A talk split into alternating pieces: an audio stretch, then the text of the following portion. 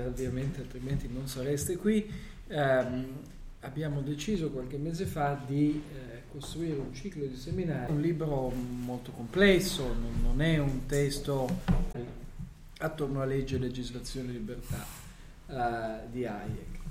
Questo è un testo che, eh, come abbiamo già visto di fatto in questa serie di incontri, si presta a molteplici letture perché um, compatto quanto invece altri lavori di Hayek, ma è estremamente suggestivo e ha dato la possibilità, credo, di ospitare alcune eh, belle eh, discussioni sui temi più diversi. Partiti dall'antefatto, cioè da una discussione della teoria austriaca eh, del ciclo economico, siamo passati eh, attraverso eh, dire, la visione di Hayek dell'ordine giuridico e poi siamo arrivati alla critica della giustizia sociale che in qualche maniera eh, è ciò che forse più comunemente si ricorda di questo volume anche in ragione del periodo storico nel quale è stato scritto e pubblicato. Eh, ci avviamo verso la fine e, pertanto avviandoci verso la fine di, questa, di questo ciclo di appuntamenti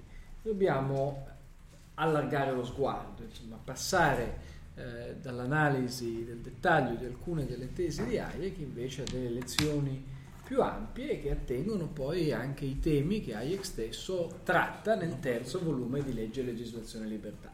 Eh, cioè questioni che attengono all'ordinamento costituzionale e se volete la filosofia politica in senso lato al di là del tema specifico della critica allo Stato sociale. Un tema eh, rilevante rispetto a questo lavoro di Hayek è quello della democrazia.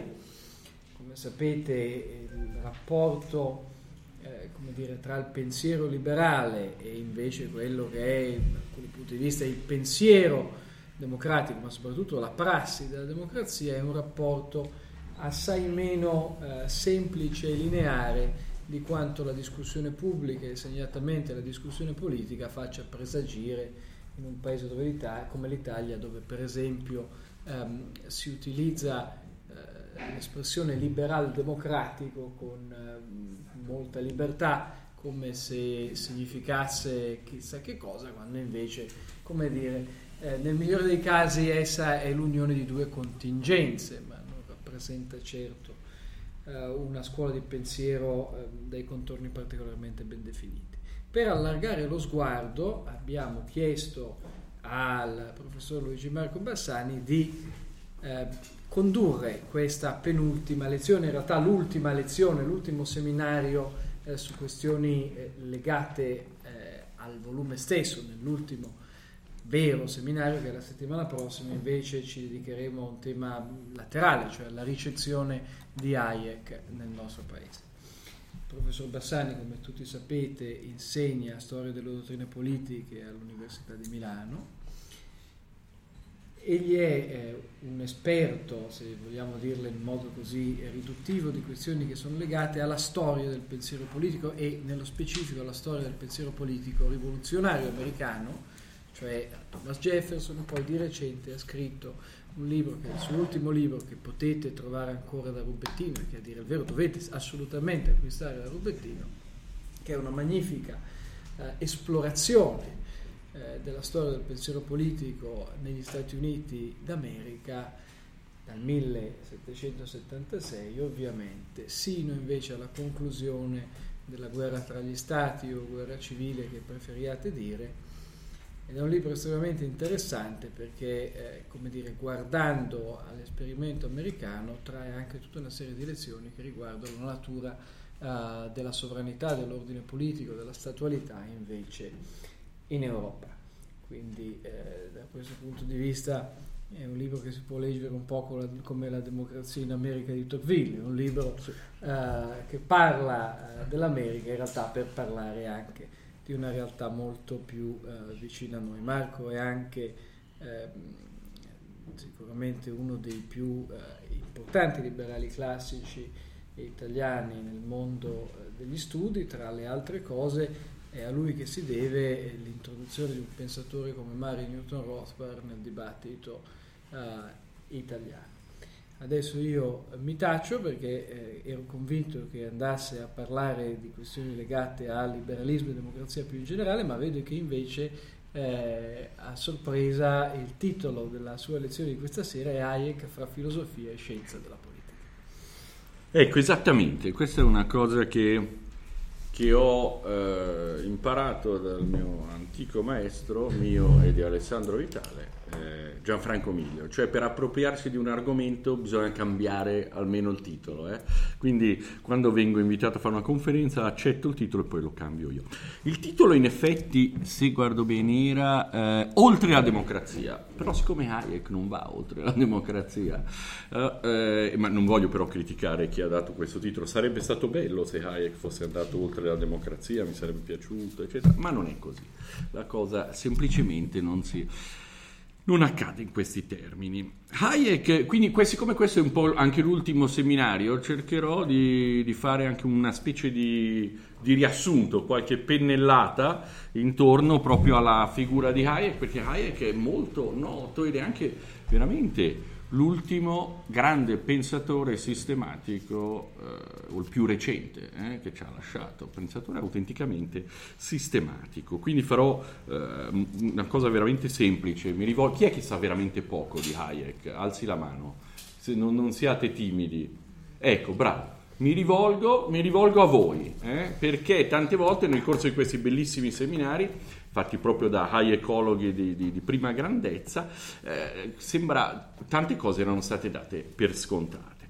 E qui non lo faremo assolutamente. Eh, il ehm, Hayek, come sappiamo, volle essere tutto e fu moltissimo, non fu proprio tutto, ma volle essere quasi tutto. Economista, epistemologo, scienziato sociale, filosofo e addirittura eh, nell'ordine sensoriale del 52 si pone il problema, cito, di ricondurre all'attività del sistema nervoso centrale le dimensioni qualitative della percezione. Non ho mai capito di preciso cosa si tratti, però sono cose da far tremare le vene ai polsi, ma in effetti pare che abbia dato contributi. Il semplice fatto che egli abbia dato contributi in tutti questi campi e, non, e nessuno lo canzoni o lo dileggi o dileggi il suo programma di ricerca, lo rende una, un autore grandissimo, eh, perché effettivamente solo questa cosa... E c'è anche da dire un'altra cosa, se negli anni 60 e 70 era assai criticato, alla fine della sua vita era l'accademico più vezzeggiato del mondo, eh, anche da socialisti della più bell'acqua e così via. È morto con molto onore ma pochissimi nemici.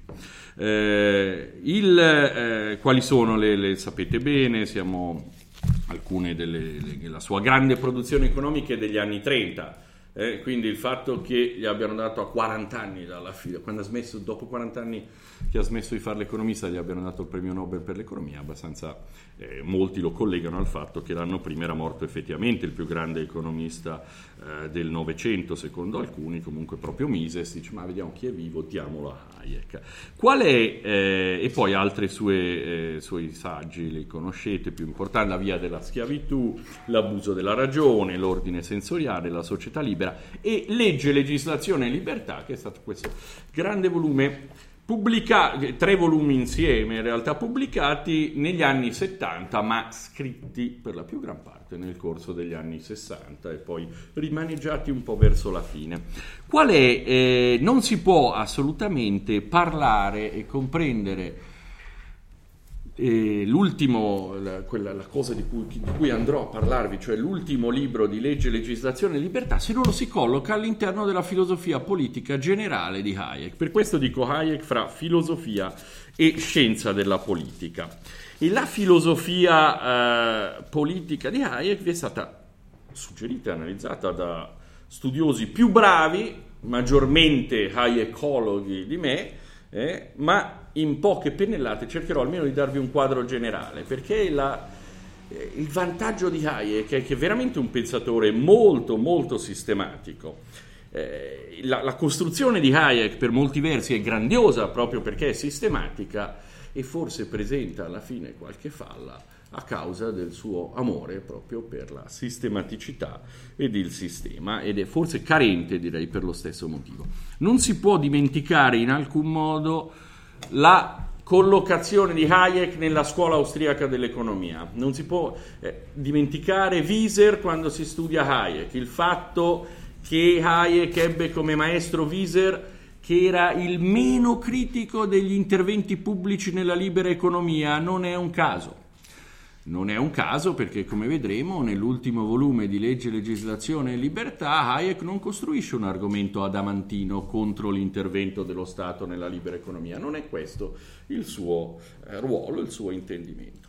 Ma naturalmente il punto cruciale è Menger, ancora più importante di Wieser è la lezione di Menger, non si capisce nulla di Hayek se non si ha veramente presente eh, i principi fondamentali di economia del 1871 di Menger, ma soprattutto, ancora più importante, l'altro libro di Menger del 1883 sul metodo delle scienze sociali eh, potrei di- dirveli tutti in tedesco, ma vuol dire esattamente questo. Eh? Facciamo così, quando una cosa vuol dire la stessa cosa in italiano, in qualunque altra lingua la diciamo in italiano. Eh, il, eh, un vezzo che hanno molti professori in Italia, cioè, ne conosco uno, dice il Europasrecht, eh, certo, perché sono tedeschi, lo chiamano così, anche la farmacia la chiamano di, in maniera diversa, ma se vuol dire la stessa cosa conviene rimanere all'italiano. Allora, Qual è il punto veramente di partenza di tutta la scuola austriaca dell'economia? È la questione del valore. La questione del valore è la, conf- la, quella che è stata poi presa, ma su questo torneremo alla fine, eh, come una confutazione della dottrina oggettiva del valore precedente, ma che in realtà, almeno a mio avviso, era la fondazione di una, diverso, di una, diversa economia, cioè la fondazione dell'economia su basi profondamente diverse. Cosa viene fuori? Allora, il valore è un'attribuzione dell'individuo, il valore non è comparabile, non è neanche misurabile e vi è anche all'interno di questa teoria economica austriaca il contributo che spiega perché lo scambio crea valore. Eh? Era una cosa che molti non avevano compreso, lo Stato l'ha compreso subito, per questo vuole controllare tutte le transazioni, vuole sapere tutte le transazioni che avvengono fra gli individui. Se volessimo parlare di qual è la vera utopia della, della, statualità contemporanea, è proprio controllare qualunque transazione, qualunque transazione perché in effetto aveva ragione la scuola austriaca in questo senso agli Alei su Albori quando dimostrò che lo scambio creava eh, valore. Ecco, da queste suggestioni del, di Menger e, tanti, anche e soprattutto dall'altro libro, dicevo, del 1883, da una citazione, da una citazione secondo me molto precisa, nasce il programma di ricerca di Hayek. La citazione di Menger nel volume del 1883 che volevo riportarvi è questa non è una citazione di lusso perché la, la, la, conoscono veramente tutti, ma insomma. Il problema, forse più la citazione di lusso deve essere un pochino di nicchia, invece questa, questa però spiega qualcosa. Il problema, forse più stupefacente delle scienze sociali, è questo. Come possono mai sorgere istituzioni che servono il bene comune e che hanno un'importanza fondamentale per il suo sviluppo del bene comune, senza una volontà comune orientata alla loro fondazione. Eh, quindi Karl Menger pone questo grande problema nel 1883 e, lo, e, naturalmente comincia a dare anche delle risposte. Eh, professori pongono delle domande, pensatori devono dare anche delle risposte. E lì nasce l'idea, c'è già lì dentro, l'idea delle conseguenze inintenzionali dell'azione umana che invece è intenzionale, la nascita irriflessa e senza progettazione di tutte le istituzioni che, che a noi piacciono, dal, dal denaro, dalla divisione del lavoro, il, mar- il mercato, il linguaggio, il diritto, la scienza e così via ed è un metodo, diciamo, contro la reificazione dei concetti collettivi. Ma in Hayek queste, eh, tutto questo viene rielaborato all'interno, vi dicevo, di una dottrina sistematica che potremmo chiamarla anche dottrina della libertà. Per cui prima di parlare della democrazia in Hayek, che eh, nel terzo volume, come vedremo, si presenta non come un'analisi non, non, grandiosa, che probabilmente non mostra un po' la corda e mostra tutti i suoi, è del 79, è stato scritto precedentemente, naturalmente, comunque mostra tutti i suoi 40, 40 anni circa di quando è stato scritto non pubblicato. Allora, la libertà in Hayek, come ci ha anche molto ben spiegato sia prima Carlo e poi Alberto, nasce da alcune, almeno un paio di premesse epistemologiche molto precise. La conoscenza è dispersa, la ragione umana ha dei limiti, dei limiti che non sono valicabili. In, un, in tante formulazioni si può parlare effettivamente liberi perché ignoranti ignoranti perché liberi, si può giocare tanto su questa cosa. Comunque un, L'ignoranza è fondamentale, se vi fosse si pot- possiamo immaginare naturalmente l'onniscienza che porti nella visione di Hayek invece a un ribaltamento, allora ci, ci renderebbe schiavi, invece siccome non possiamo, la conoscenza è dispersa, nessuno può racchiudere, nessuno può avere tutte queste conoscenze, tutto sommato una società libera è molto meglio di una con un, anche con un despota benevolente. Eh, quindi esiste per Hayek un ordine spontaneo, che è fondato sul fluire della storia, per così dire, e su una ragione ragionevole, questo lo dico io naturalmente, lui non, non avrebbe, però diciamo su un minimo di conoscenze organizzate, ma che in realtà si eh, scoprono nel corso del tempo. È una ragione evoluzionista. Quando con Alberto ci trovavamo a discutere sul titolo da dare ad alcune lezioni, seminari che partivano e che discutevano anche di questioni collegate all'illuminismo eh, scozzese. Eh, effettivamente liberalismo evoluzionista eh, non sembrava un termine, non è sembrato, e come suggeriva lui, era un, ter- un termine adeguato, cioè c'è un, una qualche visione eh, latamente evoluzionistica. In opposizione a questo ordine spontaneo che nasce dall'interazione umana, e dalla natura delle cose, vi sono per Hayek le forze del male, eh? fo- al- sono al lavoro all'interno della storia, nella storia del pensiero, quelle forze che scherzosamente chiamo le forze del male, ma che lui le chiama neanche troppo scherzosamente. È così, e se la forza del male è in primo luogo la ragione astratta, e la ragione astratta produce due guai, due vizi enormi che sono lo scientismo e il costruttivismo. In realtà è uno solo, ma eh, che viene declinato come scientismo o costruttivismo a seconda se siamo nel campo filosofico, se siete dei pensatori, siete degli scientisti se siete dei tra bottegai e eh, scienziati della politica, siete affetti da costruttivismo. Eh, quindi dovete preferire l'accusa di scientismo da parte di perché vi, vi sta dando Hayek una statura di, di, di pensatore. Eh, quindi diciamo in campo filosofico invece quello economico, politico, istituzionale è il costruttivismo. Che cos'è questo? Il credere che le istituzioni essenzialmente siano delle macchine Hayek eh, in questo senso ha scritto negli, di economia negli anni 30 ed era praticamente l'ultimo periodo in cui all'interno dell'economia, certo la matematica era già entrata enormemente, loro la rifiutavano, si poteva ancora rifiutare, ma non era ancora esplosa la modellizzazione, che nacque, che esplose, come era nata, eccetera, ma esplose proprio pochi anni dopo, in quel periodo.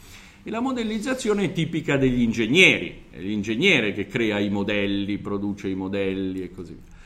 Quindi in qualche modo Hayek cominciò a pensare a questa mentalità ingegneristica, anche oggi si dice l'ingegneria istituzionale, ingegneria costituzionale, devono parlare di una semplice legge per, per eleggere dei rappresentanti, attenzione, chiamiamo questo che è esperto di ingegneria costituzionale, per cui l'ingegneria sembra una bella cosa. Ecco, Hayek un po' meno, soprattutto nel campo delle istituzioni, perché vuol dire trattare le istituzioni come le macchine. E se, effettivamente se noi pensassimo che le istituzioni nascono, si modificano, si modellano sulla mente, sulla base di un progetto preciso, astratto, che poi però trova delle ramificazioni nella concreta realtà, la cosa non sarebbe tanto sbagliata. Cioè, vediamo cosa non va, sostituiamo, cambiamo e avremo certi risultati. Quindi se i fenomeni sociali sono una proiezione di una volontà umana cosciente, allora l'ingegnere ha ragione, la mentalità ingegneristica intorno alle istituzioni e alla società non avrebbe torto. Sarebbero quindi tutti fenomeni soggetti a qualunque tipo di intervento modificativo da parte dell'uomo, eh, se fosse il frutto dell'azione umana. Invece in un bel saggio, dice Hayek, sono il risultato, le istituzioni sociali sono il risultato del, dell'azione umana ma non dell'umano progettare. Eh, è proprio un titolo eh, così preciso, il risultato dell'azione umana e non dell'umano progettare. Cioè l'ordine è prodotto da una serie di azioni coscienti fra gli individui che producono dei risultati inintenzionali dell'azione umana ed è questo l'oggetto delle scienze sociali. Eh, il, in questo senso, naturalmente, in Hayek vi è anche la enorme, un programma di ricerca che è enormemente ambizioso, cioè rifondare, dare un nuovo oggetto alle scienze sociali, spiegare, questo secondo, in questo, questo forse è anche la parte più riuscita, più forte del programma di ricerca di Hayek, perché soprattutto spiega una cosa fondamentale che la banalizzo, la banalizzo enormemente, ma che è questa. Se le azioni, se effettivamente le, scienze, le azioni coscienti degli uomini producessero le istituzioni, dovrei studiare le istituzioni? No, non dovrei studiare le istituzioni, dovrei studiare la mente che le ha progettate. Allora esisterebbero le scienze sociali? Forse no, esisterebbe la psicologia. Cioè ciò che sarebbe alla base interamente delle scienze sociali, altro non sarebbe che la mente di chi ha progettato queste istituzioni, ma anche del gruppo. Naturalmente nessuno pensa un uomo solo, no, un comitato, un gruppo di persone, una corrente, una tradizione di pensiero, ma in ogni caso quelle, quella sarebbe la storia, non solo la storia, ma anche la realtà delle scienze sociali. Invece, secondo eh, e questo lo scrive in una citazione non di lusso, non, eh, però una citazione diciamo, molto classica nell'abuso della ragione, dice Hayek. I problemi che le scienze sociali cercano di risolvere si presentano solo in quanto l'azione cosciente di una molteplicità di persone dà luogo a risultati inintenzionali. Si tratta di regolarità maturate spontaneamente al di fuori di ogni deliberazione programmatica.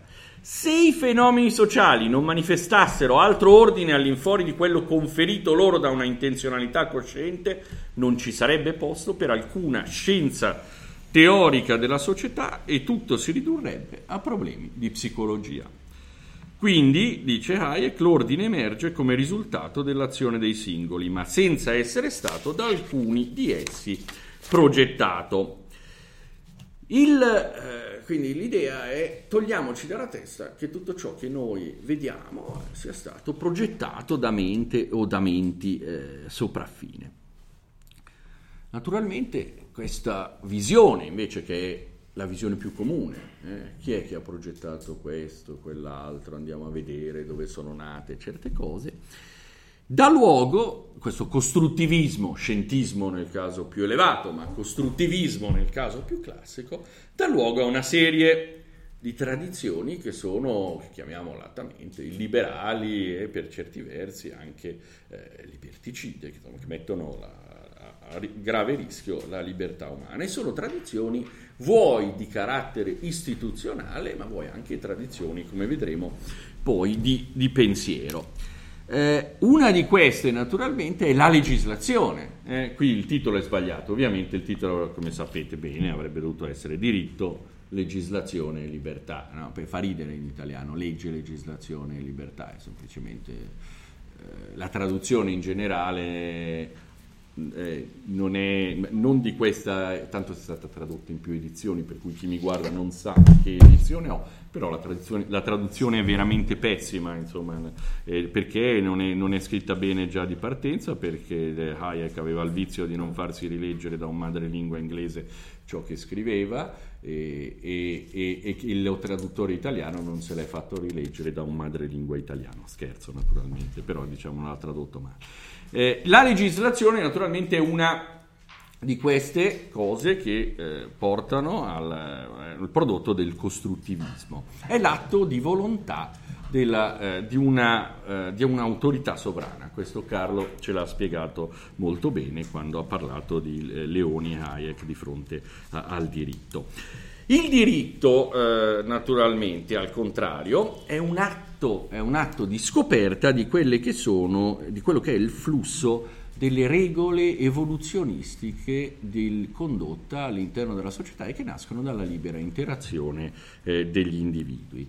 Allora, se vogliamo dare una costruzione però filosofica esattamente come la dava Hayek, potremmo dire che è la, la, questione del diritto in Hayek è un po' complicata dal fatto che lui lo presenta in maniera kantiana e humiana allo stesso tempo, cioè è qualche cosa che, che viene in primo luogo universale, astratto, generale, per cui ha queste caratteristiche tipiche della legge in Kant, però poi viene declinato nel corso della storia umana, ossia così come proprio lo pensava Hume, emerge proprio nel corso di questo processo storico. Ecco, si dice che Kant, leggendo Hume, si dice, lo dice Gadamer, si sia svegliato dal sonno dogmatico. Io non, non, so se sia così vero la cosa, insomma, l'ho sempre, sempre colto in canto un certo, una, un'enorme veglia dogmatica, ma certo non sonno, ma un po' di dogmatismo. Ecco, in Hayek effettivamente si trova, si trova questo incontro proprio eh, fra Kant e Hume, cioè il diritto è universalità eh, astrattezza ma anche esperienza storica eh, delle comunità. E questa opposizione proprio fra diritto e legislazione crea una serie di dicotomie che assomigliano a quella fondamentale di Andy Luotto. Vi par- parlo a quelli della mia generazione, eh, si ricordano un buono No Buono eh, di Andy Luotto del, credo degli anni 70 addirittura no? Era, non diceva null'altro che buono no buono ecco per eh, questa, questa, serie di dicotomie buono non buono è, partono da diritto legislazione vanno in sotto poi c'è libertà negativa libertà positiva, la legislazione si accompagna ovviamente a tutto ciò che è la libertà positiva, la libertà negativa e il diritto, giustizia commutativa, ossia la giustizia secondo regole precise, giustizia sociale dall'altra parte, ma alla fine il cuore di tutta la filosofia hayekiana che è ordine spontaneo rispetto all'ordine costruito dalla ragione. Anche in quello che è stato il suo suo ultimo volume, più che, che molti hayekiani di strettissima osservanza avevano sperato che non avesse mai scritto perché non è piaciuto quasi a nessuno tranne a Lottieri. Eh? Lottieri piace, ma anche a no, quindi per, lo, dico, lo dico con perché tutte le volte che lo riprendo in mano dico ma se piace a Lottieri ci sarà qualcosa, poi lo rimetto giù e, e, e faccio prima a chiamarlo e chiedere cosa ci trova. Ma il, il, in realtà diciamo, si costruisce all'interno, e la sua sfortuna è di averlo pubblicato pochi mesi prima del crollo del comunismo anche, no? Questo, eh, questa critica alle società comuniste sulla base di, eh, di, un'estensione delle regole adatte alla famiglia, alla società più ampia e più larga, insomma l'idea, l'idea centrale è abbastanza chiara. Cioè questa presunzione fatale però che è il titolo proprio di questo libro dell'88, sta nel credere che l'uomo, esercitando la propria razionalità, possa ridisegnare la società. Questo senso non, non, eh, non è completamente dissimile da quella di Burke, la critica, dall'antica critica ai diritti naturali, astratti dell'uomo. Le società non si creano sulla base della ragione, le società esistono, eh, le società esistono già, non possono essere ridisegnate. Il, I suoi...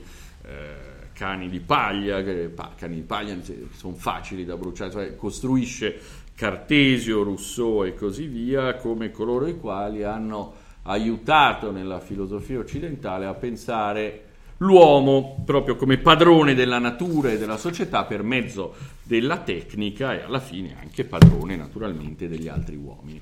Secondo Hayek, naturalmente viviamo all'interno di una grande società, Great Society. Ora lui scriveva queste cose nei primi anni 60 e questo ci fa anche capire che viveva negli Stati Uniti senza grande attenzione al dibattito contemporaneo di Johnson e della grande società e così via, no? eh, perché era proprio quello, così come Johnson chiamava eh, dal 64 al al 68, come sapete, in quei quattro anni cruciali in cui lui scriveva queste cose, continua a scrivere Great Society, Great Society. Ma come stai scrivendo proprio negli anni di Johnson e non senti? E lui non seguiva la politica politicante più di tanto.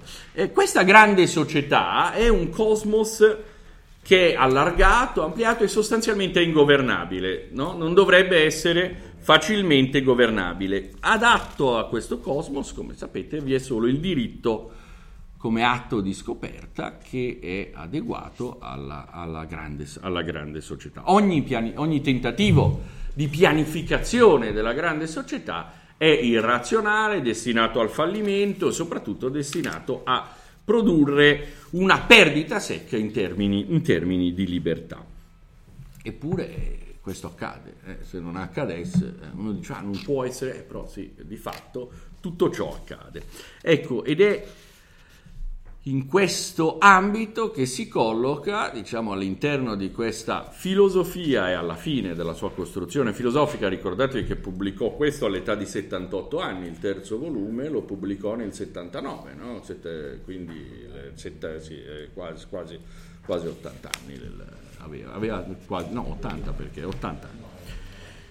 99, quindi era 80enne, sì, 99, quindi aveva 80 anni. Il, eh, quindi il punto è, accadono queste cose, spinte costanti e continue alla legislazione e già nell'introduzione lui dice, ah, gran parte di, questa, di questo libro è stato scritto negli anni eh, 60 e poi dice, beh, però sono usciti tre volumi che hanno un pochino mutato il quadro, almeno dal punto di vista teorico e filosofico. Eh, il volume di il saggio fondamentale di Rawls, poi Nozick del 74 e Oakeshott. No? Dice, sono uscite queste tre cose alla metà degli anni 70 e lui dice, non, eh, sul, si rende conto, diciamo in qualche modo, lo dice con chiarezza, che sul versante filosofico è un po' carente. Ecco, come vedremo su, subito e eh, rapidamente, ecco, sul versante della scienza politica è molto più carente eh, ancora, che su, regge un po' in parte sul versante filosofico, ma sul versante della scienza politica è assai deboluccio e vi parlerò quindi di un Hayek piuttosto modesto e sarò costretto a frenare il mio ben noto spirito critico proprio per amore del personaggio. Eh, sarò Ecco, l'idea fondamentale di Hayek è quella di utilizzare il costituzionalismo come freno alla democrazia, o all'idea totalità, o all'idea tendenzialmente illimitata della democrazia, che lui interpreta senza alcun problema come regola della maggioranza. Eh, non si pone molti problemi intorno al fatto che democrazia possa essere eh, semplicemente definita lo sviluppare, lo sviluppo senza freni della regola della maggioranza, cosa che effettivamente richiederebbe già eh, molte discussioni sotto questo profilo.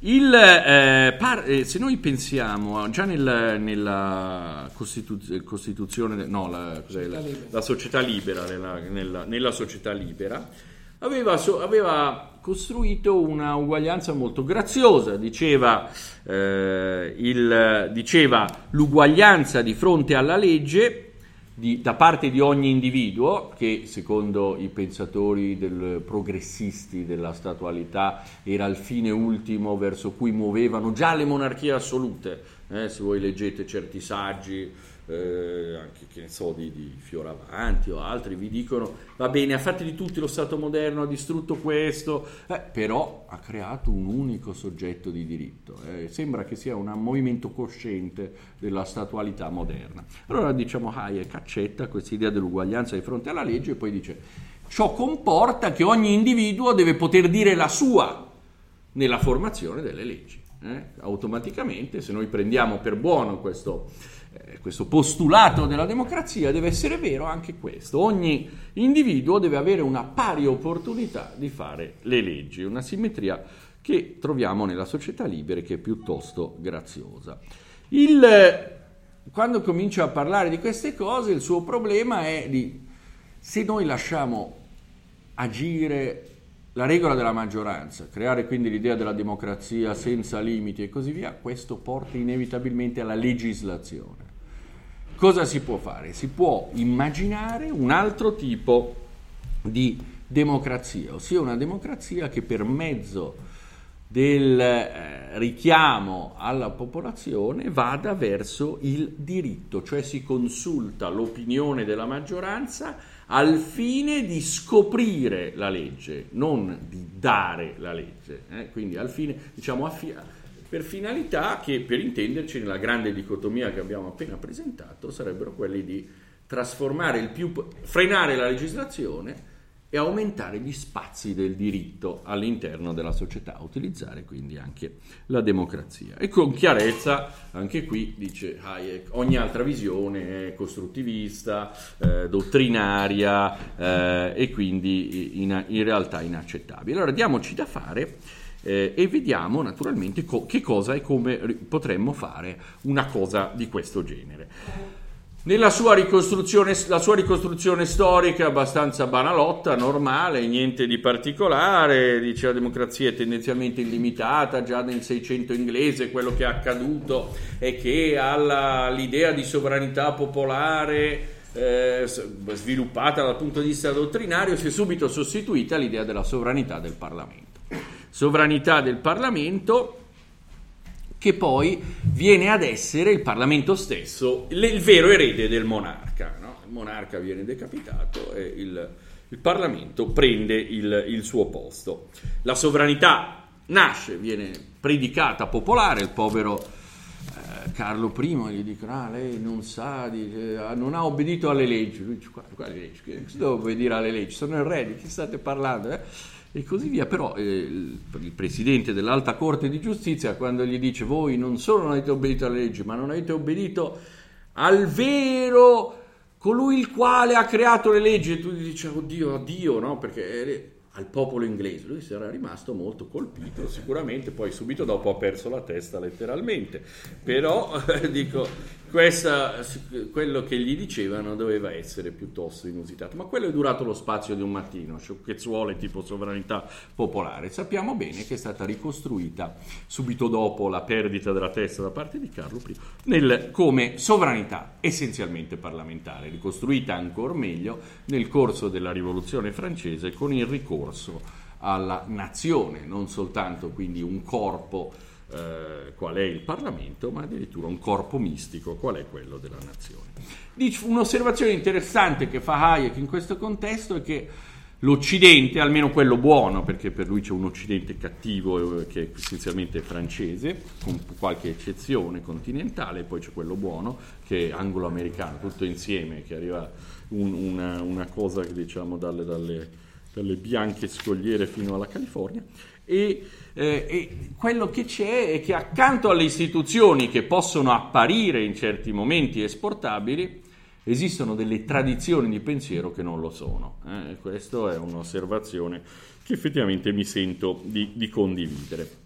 Anche qui il problema di, di Hayek è quello di limitare gli spazi, gli spazi eh, della, eh, delle decisioni pubbliche per far sì che siano per lo più gli individui, eh, perché eh, che siano gli individui a, a, a, ad agire liberamente sul mercato e a crearsi naturalmente i propri spazi di libertà. Quindi le, le decisioni collettive devono essere eh, ridotte, quanto più possibile ridotte. E Hayek cosa fa? Fa subito un'operazione linguistica classica, anche lui dice la termine democrazia non va bene non va bene il termine democrazia, non andava bene allora e naturalmente sapete bene che democrazia non era una bella cosa, è diventata una bella cosa eh, in due o tre stagioni, eh, segnatamente diciamo nel, in Unione Sovietica subito dopo la fine del comunismo. Democratico era come un titolo nobiliare, dicevano. Ah, ma lei non è democratico. In Italia negli anni 70 si diceva, ah, sono democratico anch'io, uso la chiave inglese, no? Erano eh, cose che l'idea della democrazia come eh, un, una bella cosa si trova soltanto in particolari momenti storici. Come sapete gli antichi lo consideravano una delle varie degenerazioni quando il popolo minuto eh, prendeva eh, il potere. E però, eh, secondo Hayek, naturalmente la democrazia è sinonimo di illimitato governo della maggioranza. Allora, per dare l'idea di questo governo invece so, tra, eh, sottoposto a una serie di regole e limitazioni, lui inventa il termine demarchia, abbastanza grazioso, carino, che non ha avuto grande successo perché non, eh, barista, il mio barista non ne ha mai sentito parlare.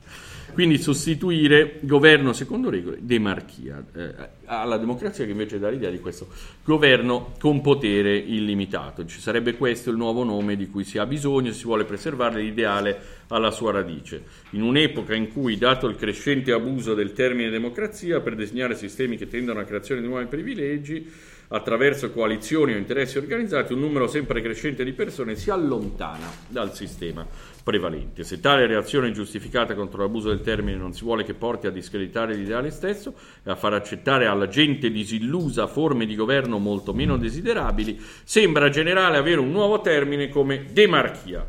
Eh, adottiamolo. Eh, che descriva l'antico ideale con un nome non macchiato da un lungo abuso. Trovo, trovo una riflessione molto corretta, cosa che, come sapete, anche Hayek parecchi anni prima, in realtà nel, negli anni 40, aveva proposto di sostituire il termine individualismo al termine liberalismo perché giustamente si rendeva conto che non aveva alcun senso più il termine liberalismo. Io dubito che abbia qualche senso ancora oggi il richiamo al liberalismo classico, al libera... però chi lo sa forse lo riacquisterà. Però diciamo, si rendeva subito conto che alcuni termini mostravano la corda, erano obsoleti rispetto agli sviluppi della tradizione politica e, della, eh, e del linguaggio anche semplicemente del Novecento. Eh, che il suo avversario storico, Keynes, non abbia mai smesso di dichiararsi liberale e chi provava a dirgli ma effettivamente potrei, veniva subito tacciato di essere eh, di, di, non, di, essere un semifascista e cose del genere, in effetti dava parecchio fastidio a Hayek, allora a un certo punto ha detto basta, aboliamo questo termine liberale che non vuole più dire nulla e, diciamo, e utilizziamo quello di individualista. Il individu- eh, del indi- anziché liberale Hayek naturalmente cerca una serie di limitazioni al potere, comincia questa sua ricerca, ne discute. Il potere eh, fa un'analisi secondo la quale il potere appare frammentato nelle moderne società, ma in realtà riesce a coagularsi intorno a precisi gruppi di pressione, gruppi di interessi attraverso la contrattazione e così via, su una serie di pagine, analisi oggi che appaiono, che vanno giù come l'acqua, insomma, però sono banalotte ma corrette, diciamo, generalmente. Eh, il, a un certo punto Hayek introduce questa idea, per ritornare alla sua ossessione di diritto e legislazione, secondo la quale le norme generali sarebbero il diritto, eh? quello che si scopre, quello che non è una legge imposta, che non è frutto della... buono. Le norme particolari sarebbero la legislazione, no buono. Vi è una Citazione di Hayek.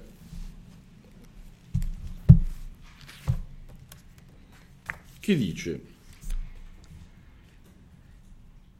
Oggi si dice i conflitti possono essere evitati soltanto con l'accordo su norme generali. Se si chiede l'accordo su molti casi particolari, i conflitti saranno inconciliabili. Questo è un punto cruciale.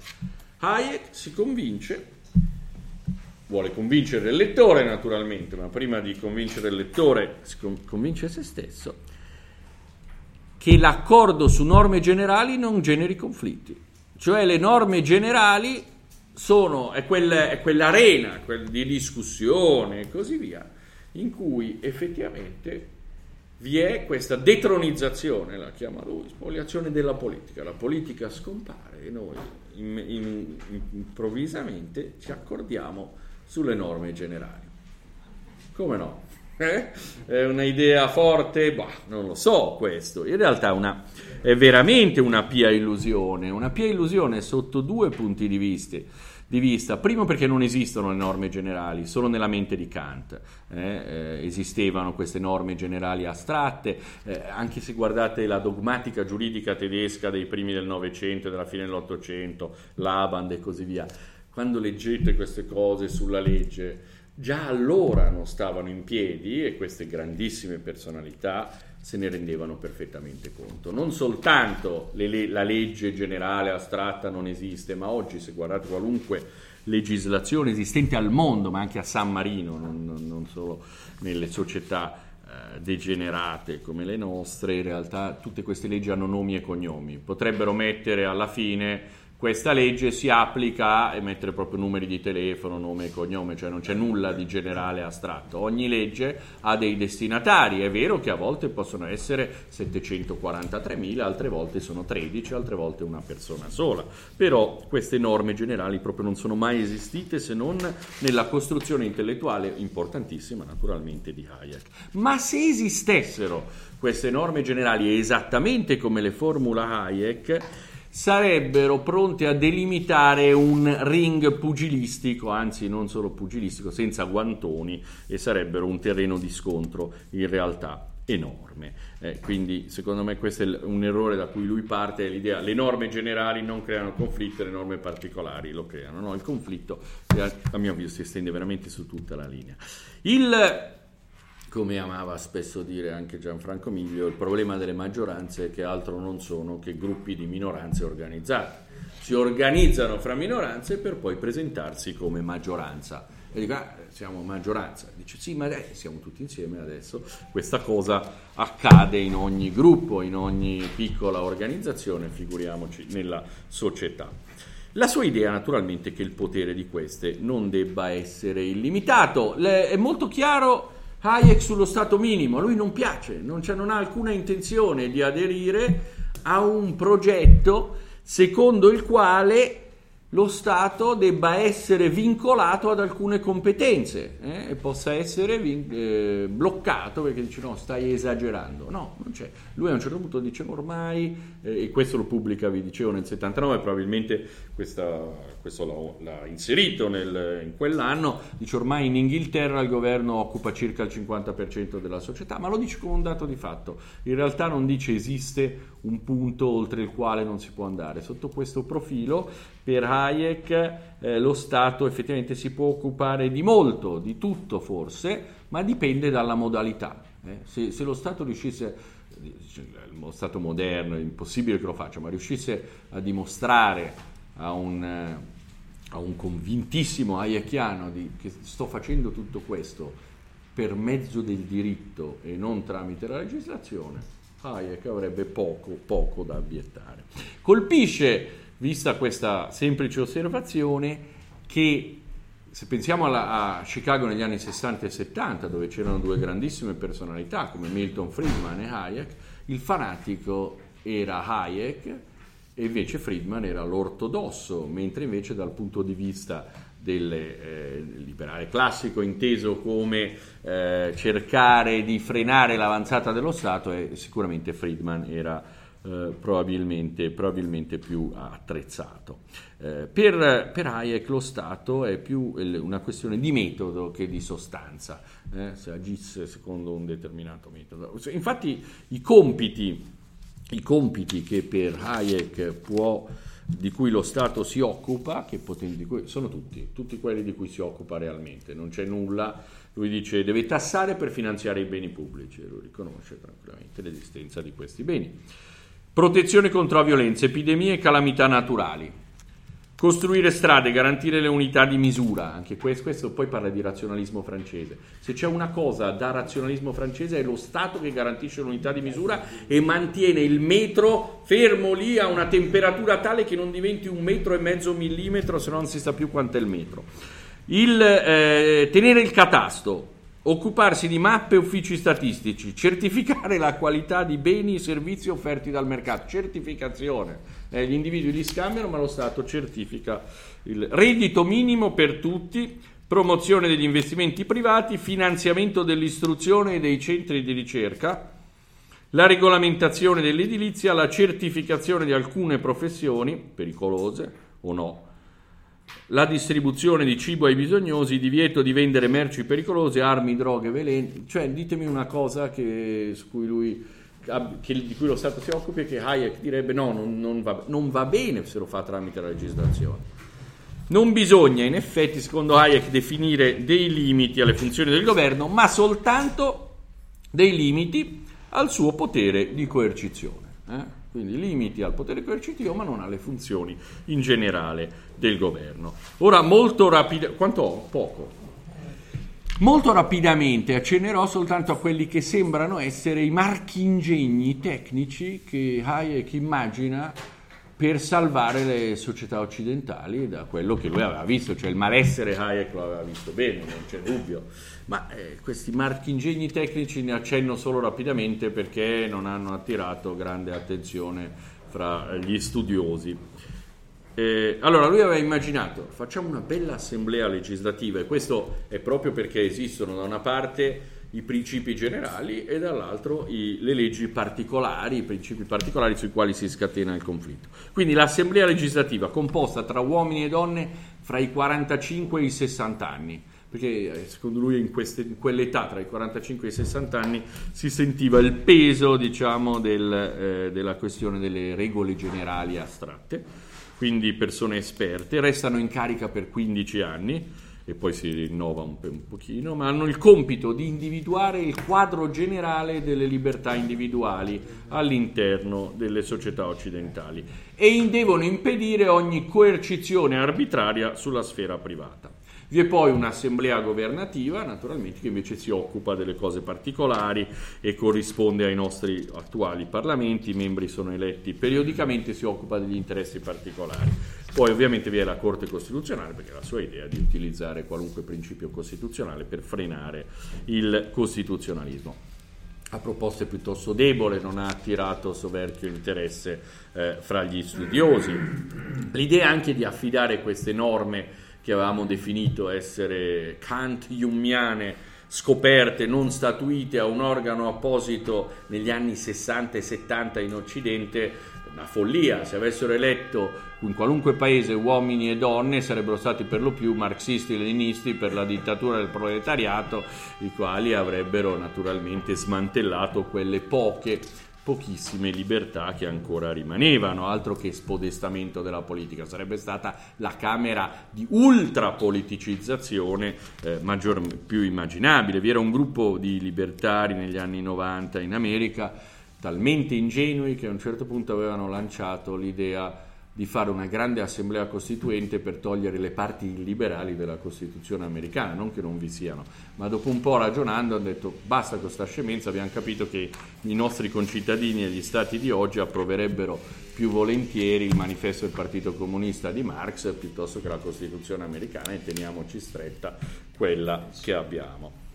Allora il dicevo una proposta un po' debole. Hayek è in, in, per, una, per muovergli una critica un po' di carattere weberiano, senza dubbio Hayek si vede anche con questi marchi ingegni costituzionali immaginati che si era innamorato dei suoi tipi ideali.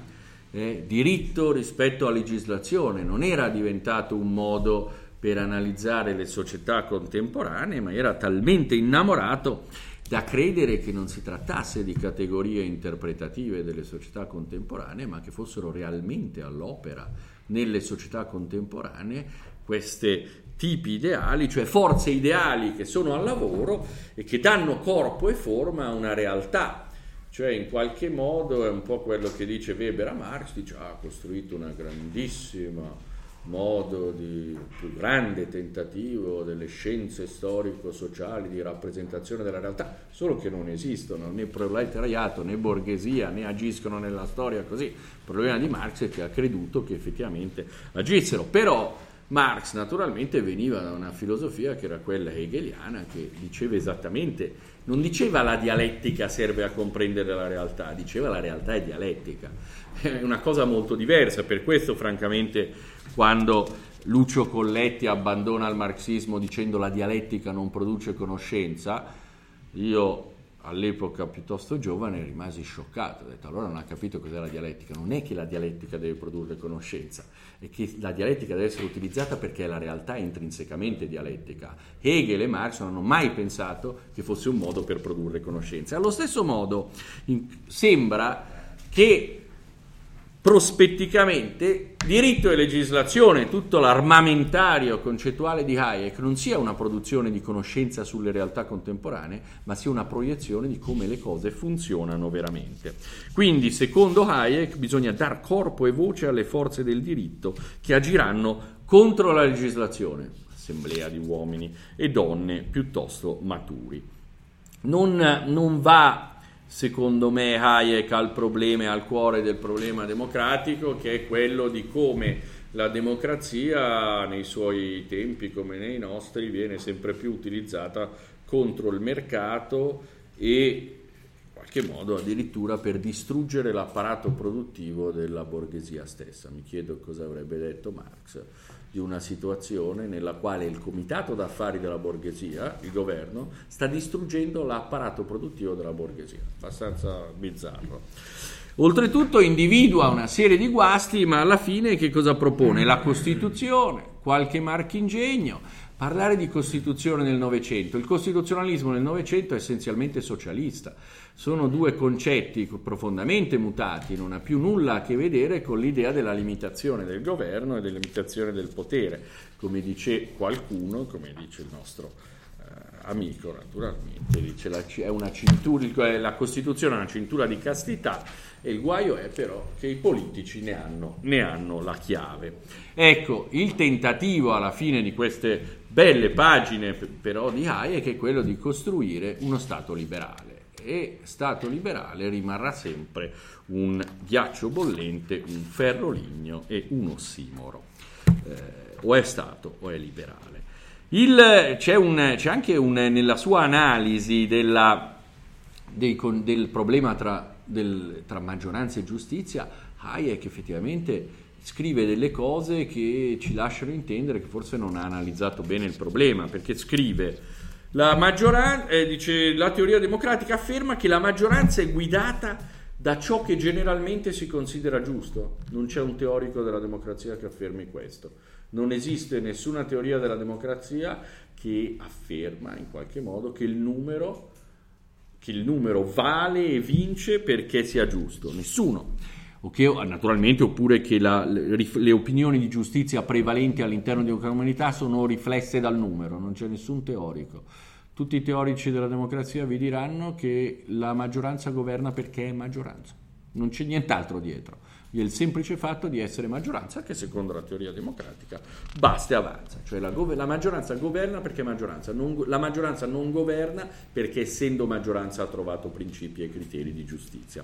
Questo no, la, la mia sensazione è che in qualche passo abbia frettolosamente letto alcune considerazioni di Rawls e eh, sui criteri di giustizia e costruisce eh, l'idea eh, che vi sia il consenso intorno ai criteri di giustizia, ma non è così e non è così ovviamente in Rawls. E Hayek è un forse un po' il suo vizio, il suo vizio maggiore è quello di costruire cani di paglia, cioè quelli fatti per essere bruciati molto facilmente.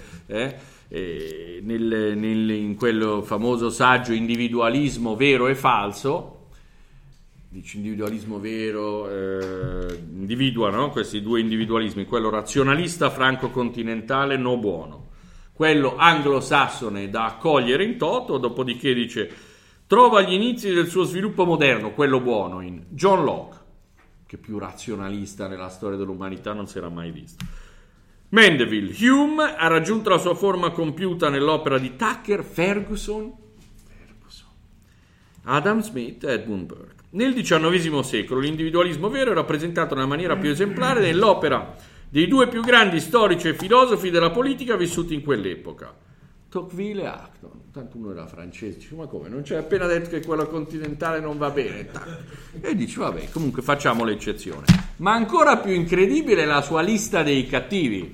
Dice, vabbè, vediamo chi diavolo sono dall'altra parte, visto che hai arruolato tutti quelli che ti piacciono fra i buoni, li rendi anglosassoni, anche se non lo sono, è fatta. Vabbè. Poi la lista dei cattivi invece sono Gli enciclopedisti, e non si discute. Rousseau, perfetto. I fisiocratici, Henri de Saint-Simon. Ora, tranne i fisiocratici che sono latamente con- collocabili all'interno di un panorama, un universo liberale, non esiste nessuna storia del liberalismo che consideri enciclopedisti, Rousseau e Saint-Simon facenti parte della storia del liberalismo. Per cui problema non sarà all'interno di due tipi di liberalismo, ma all'interno di tradizioni politiche differenti che trovano, eh, perché Constant non lo nomina neanche qui in mezzo, Constant era, ragionava, era razionalista, ma era assolutamente liberale classico. No? Quindi c'è un po' questa idea che ha spesso Hayek, costruisco queste cose. Anche un'altra cosa che mi ha sempre stupito in Hayek, mi lascia, mi fa pensare forse che certe cose, nonostante abbia scritto delle cose interessa- molto interessanti sui sistemi socialisti. Quando lui parla del costruttivismo e tutto, a me fin da bambino veniva in mente tutte le volte che leggevo costruttivismo un passo molto preciso di Marx che io ero convinto che, che si riferisse a questo Hayek. Il passo è il celeberrimo del capitale in cui viene chiarita la superiorità del disegno e della progettazione umana rispetto a qualunque altro tipo di creazione. Scrive Marx. L'ape fa vergognare molti architetti con la costruzione delle sue cellette di cera. Ma ciò che fin da principio distingue il peggiore architetto dall'ape migliore è il fatto che egli ha costruito la celletta nella sua testa prima di costruirla in cera. Alla fine del processo lavorativo emerge un risultato che era già presente al suo inizio nella idea del lavoratore, che quindi era già presente idealmente. Eh, allora qui effettivamente dice, ecco, eh, questa è la frase più costruttivista della storia dell'umanità ed è anche uno dei passi più famosi del Capitale, tant'è che si intitolava L'Ape e l'architetto, una raccolta di saggi degli anni 70 di scienziati marxisti italiani. Si intitolava L'Ape e il comunista, a cura del collettivo prigionieri politici delle Brigate Rosse, il, eh, un libro dei, dei terroristi, eccetera. Hayek, in mezzo a tutte queste riflessioni, ho fatto delle ricerche forse non approfondite, qualcuno me lo potrà dire, questa frase di Marx gli è veramente sfuggita ed è strano, no? Perché è veramente strano, perché qui vi è l'idea, e l'idea di Marx dice farà pure schifo la celletta di cera. Ma lui si riferisce al lavoro teorico della costruzione della società socialista. Lui qui sta dicendo ok, la società socialista sarà pure schifosa, ma almeno l'abbiamo progettata. E quindi dice esattamente, sostiene la posizione esattamente opposta, eh, il, l'altrettale metafisicamente al negativo di Hayek, e Hayek eh, sfugge. Il... Eh, Concludo rapidamente altre due o tre cose. Io credo che vi sia, eh, non sta certo a me, insomma, anche perché la scuola austriaca fra le varie scuole no, e tradizioni di pensiero è l'unica che mi sentirei di salvare, però esiste qualche cosa di, di molto forte nella questione del valore che ha dato origine a tutti i dibattiti della scuola austriaca. Cioè gli austriaci, Menger in primo luogo e poi tutti i suoi allievi, si sono convinti che lui avesse spiegato il valore. Cioè che, ave- che il valore, così come era raccontato da Riccardo, Robertus Marx e tutti gli altri, non stava in piedi e lui aveva spiegato il valore nella sua essenza reale. In realtà lui, lui e altri hanno fondato una scienza che spiegava meglio le questioni del valore, ma la scienza storico-sociale di Marx, Riccardo e così via non poteva fare a meno della teoria oggettiva del valore, cioè non nascono a caso queste cose. Allora cosa viene fuori? Viene fuori che la ragione austriaca è una ragione teorica che non si rende a volte conto di tante questioni che sono storiche, cioè scarsa sensibilità storica, scarsa conoscenza del realismo politico e della tradizione del realismo politico, conoscenza molto limitata della storia delle istituzioni e delle storie istituzionali, come si sono formate. Attacchiamo lo Stato moderno, per carità, però come si è costruito? Fa un po', non so penso a un grandissimo esponente della scuola austriaca come Rothbard, a un certo punto per parlare del monopolio della violenza dice, certo, una parodia di Hobbes, eccetera, dice arrivano tutti e dice diamo le armi ai Jones. sì, può fare sorridere, ma non è andata così. Cioè il monopolio della violenza che si è garantito lo Stato è una cosa che è accaduta attraverso eh, bisogna leggere Otto Brunner, bisogna leggere tante cose, il disarmo delle popolazioni. Tuttavia in Hayek naturalmente vi è una fortissima tensione etica che tante volte dimentichiamo all'interno di questa sua costruzione apparentemente fredda. Nel, in, verso la schiavitù, la via della schiavitù, scriveva il controllo economico non è il semplice controllo di un settore della vita umana che possa essere separato dal resto, è il controllo dei mezzi per tutti i nostri fini. Chiunque abbia il controllo dei mezzi deve anche determinare quali fini debbono essere alimentati, quali valori vadano stimolati, in breve ciò che gli uomini debbono credere e ciò per cui debbono affannarsi. Eh, quindi non, eh, c'è un gro- fortissimo richiamo etico. Quindi qual è in definitiva, e veramente concludo, l'eredità di Hayek? Hayek ci fa capire benissimo come funziona un mercato, perché sarebbe bello che questo mercato fosse libero, ci ricorda sempre e costantemente, con forza, con tantissime argomentazioni anche di carattere filosofico, di prim'ordine, che siamo ai bordi dell'asservimento totale classe, alla classe politica e allo Stato, ma quanto a suggerire delle vie di uscita dalla schiavitù non può farlo. E qui temo proprio che non sia colpa sua. Nella via, schiavitù, nella via verso la schiavitù Hayek pur, purtroppo ha descritto quella che è una strada a senso unico. Grazie.